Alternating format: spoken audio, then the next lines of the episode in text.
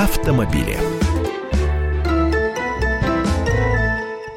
В студии Антон Арасланов и Андрей Гречанник, автоэксперт «Комсомольской правды». Привет, Андрей. Всех приветствую. И ближайшие 11 минут мы поговорим о ситуации, которая последние несколько часов, да что там, сутки, будоражила все московские СМИ, а думаю, что дальше ушло уже за пределы Москвы совершенно точно. Это история про Паркмена, как его успели уже назвать в социальных сетях. История московского водителя, который 22 часа просидел в своем автомобиле, таким образом протестуя против того, чтобы его автомобиль увозил эвакуатор. Зовут Паркмена Константин Алтухов. Сидел он в пикапе Mazda. Пикап. Да, в пикапе. И, в общем-то, его эвакуатор пытался увезти прям с ним внутри машины. Но при этом, слушай, я не знаю... Важный, существенный момент. Его грузили на эвакуатор, когда он находился внутри автомобиля? Или он потом уже запрыгнул на эвакуатор, когда была... У меня тоже возник этот вопрос.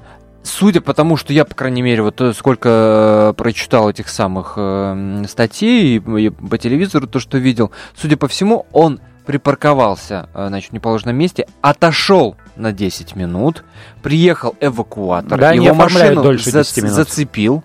Угу. Ну, это он-то говорит, что я отошел на 10 минут. Ну, понятно, что он может врать, безусловно.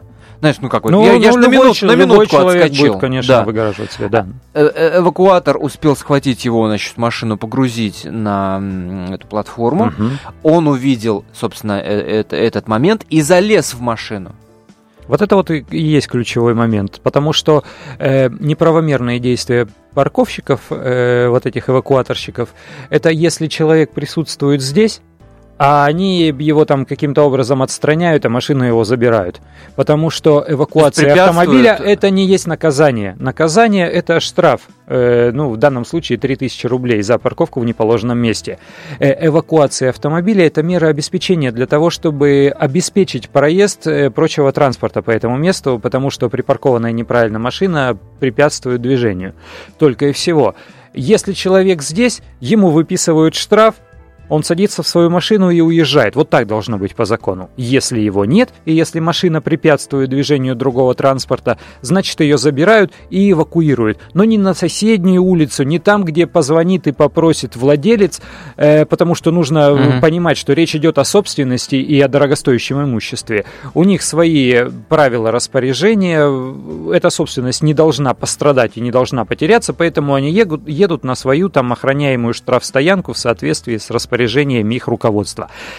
Вот так должно быть. Это если вот холодно-холодно, без всяких эмоций, без попыток встать на ту или иную сторону. Послушать бы кого-то из них, вот это было бы интересно. А давай услышим Константина Алтухова, собственно, самого водителя. Вот что он рассказал о том, как увидел, что эвакуируют его машину.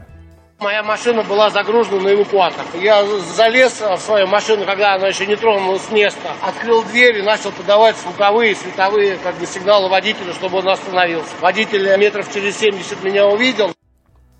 Собственно, он сам подтверждает это. Он сам совершенно четко говорит: я увидел, я залез, сигналил, и тот остановился только через 70 метров, когда я увидел, что я внутри автомобиля.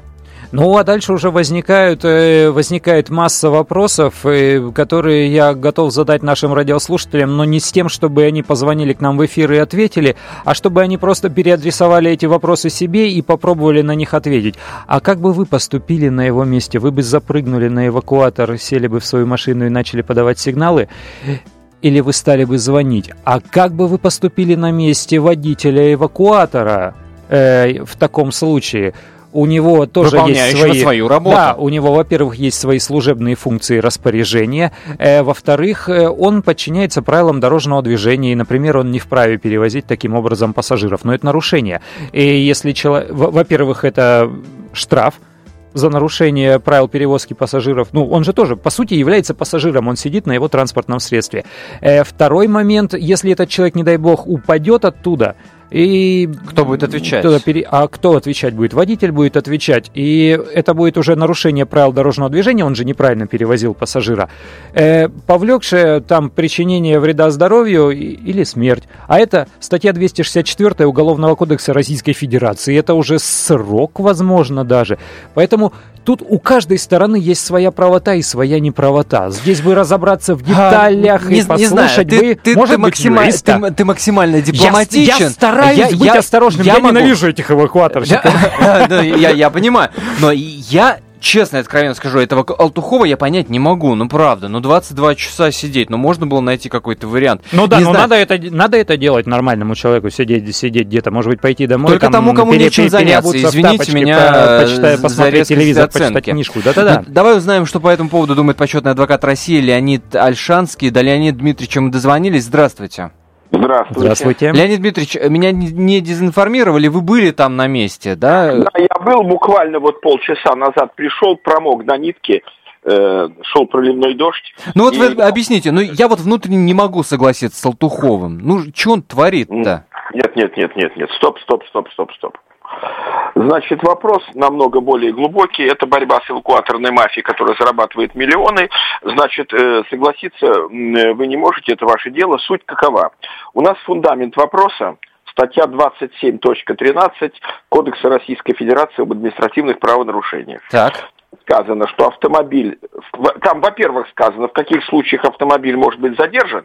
Пьян водитель по подозрению инспектора, забыл права дома. Вот есть одна опера, связанная с документами, забыл. А когда припарковался в неположенном месте? За нарушение правил стоянки и остановки. Но вторая часть этой статьи говорит... А когда, навечно ли эвакуировать, какой порядок выдачи автомобиля, там сказано, автомобиль задерживается на срок до устранения причины задержания. Вот фундамент вопроса. Когда же наступает устранение причины задержания? Вот если водитель курит на пикете ГАИ, а жена привезла права, права привезли, поехали. Значит, как только водитель... Ну, то есть перепарковался и, дескать, все. Как только водитель появился, то все.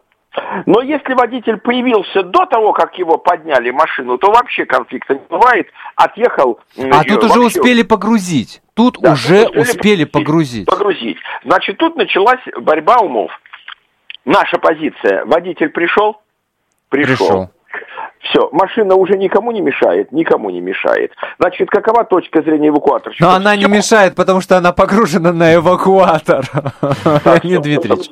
Уважаемый ведущий, так давайте так, или я говорю, или кто-то говорит. Значит, она уже не мешает, значит, сгружайте и отдавайте.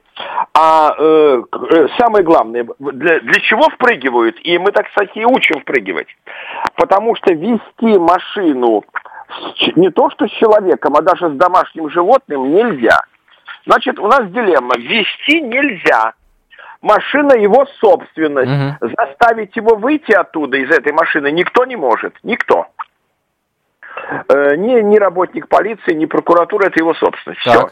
Значит, дилемма какая? То есть победила моя точка. Они сказали, пожалуйста, мы вам сейчас сгрузим машину. Ну, вы заплатите сначала за 2 часа простое, потом за 4, потом за 8. Да. Ну, теперь уже за 20. Я приехал и сказал, Конституционный суд запретил делать винегрет из административного права и гражданского. Угу. Виноват, не виноват, это административное право. Если инспектор ГАИ считает, что виноват, пиши протокол, 10 суток на обжалование. Угу. А вот сколько он должен, это гражданский кодекс. И винегрет возьмите через суд. А вы хотите, господа, перемешать и сказать, ведь они же не сказали, что мы машину вам никогда не отдадим, они каждый раз говорили, понятно, да, заплатите за простой, а по сути за навязанную услугу, и свободен. До чего в итоге договорились? Вот он 22 часа просидел и... Моя точка зрения победила. Значит, номер машины и фамилия водителя известны уже на всю страну, тут не скроется, и никто не собирается. Если мы вам что-то должны, получите через суд. Но через долгие заседания, протокол, доверенность, свидетели, кассация апелляции. Это эвакуаторщики будут подавать в суд на водителя. Это их право. Это их право подать в суд. Понятно. А дальше мы еще поспорим, кто у нас надлежащий истец. То ли эвакуаторщик, то ли его служба, то ли департамент транспорта, то ли все правительство Москвы, кто юрлицо, а кто структурное подразделение юрлица, так же как даже если что-то суд им присудит, мы их годами будем мурыжить. Но самое главное, из-за чего мы раздуваем вопрос. В Государственной Думе лежат поправки необычайной важности на эту тему Ярослава Евгеньевича Нилова, председателя Комитета по общественным организациям. Он повторяет ту норму... Леонид Дмитриевич, 15 секунд у нас остается. Эвакуации первый день хранения бесплатно. Ради того, чтобы протолкнуть это в Госдуме, надо привлечь внимание общественности и вашей редакции. Леонид Дмитриевич, спасибо большое за эти объяснения. Леонид Ольшанский, почетный адвокат России, только что был на связи с нашей студией. Все вроде бы объяснил, но, что называется, ложечки нашлись, а осадочек-то остался. Но на самом деле нужно было просто руководителю службы эвакуации как-то принять адекватное решение очень быстро, пока все это не превратилось в проблему. Автомобили. На радио «Комсомольская правда».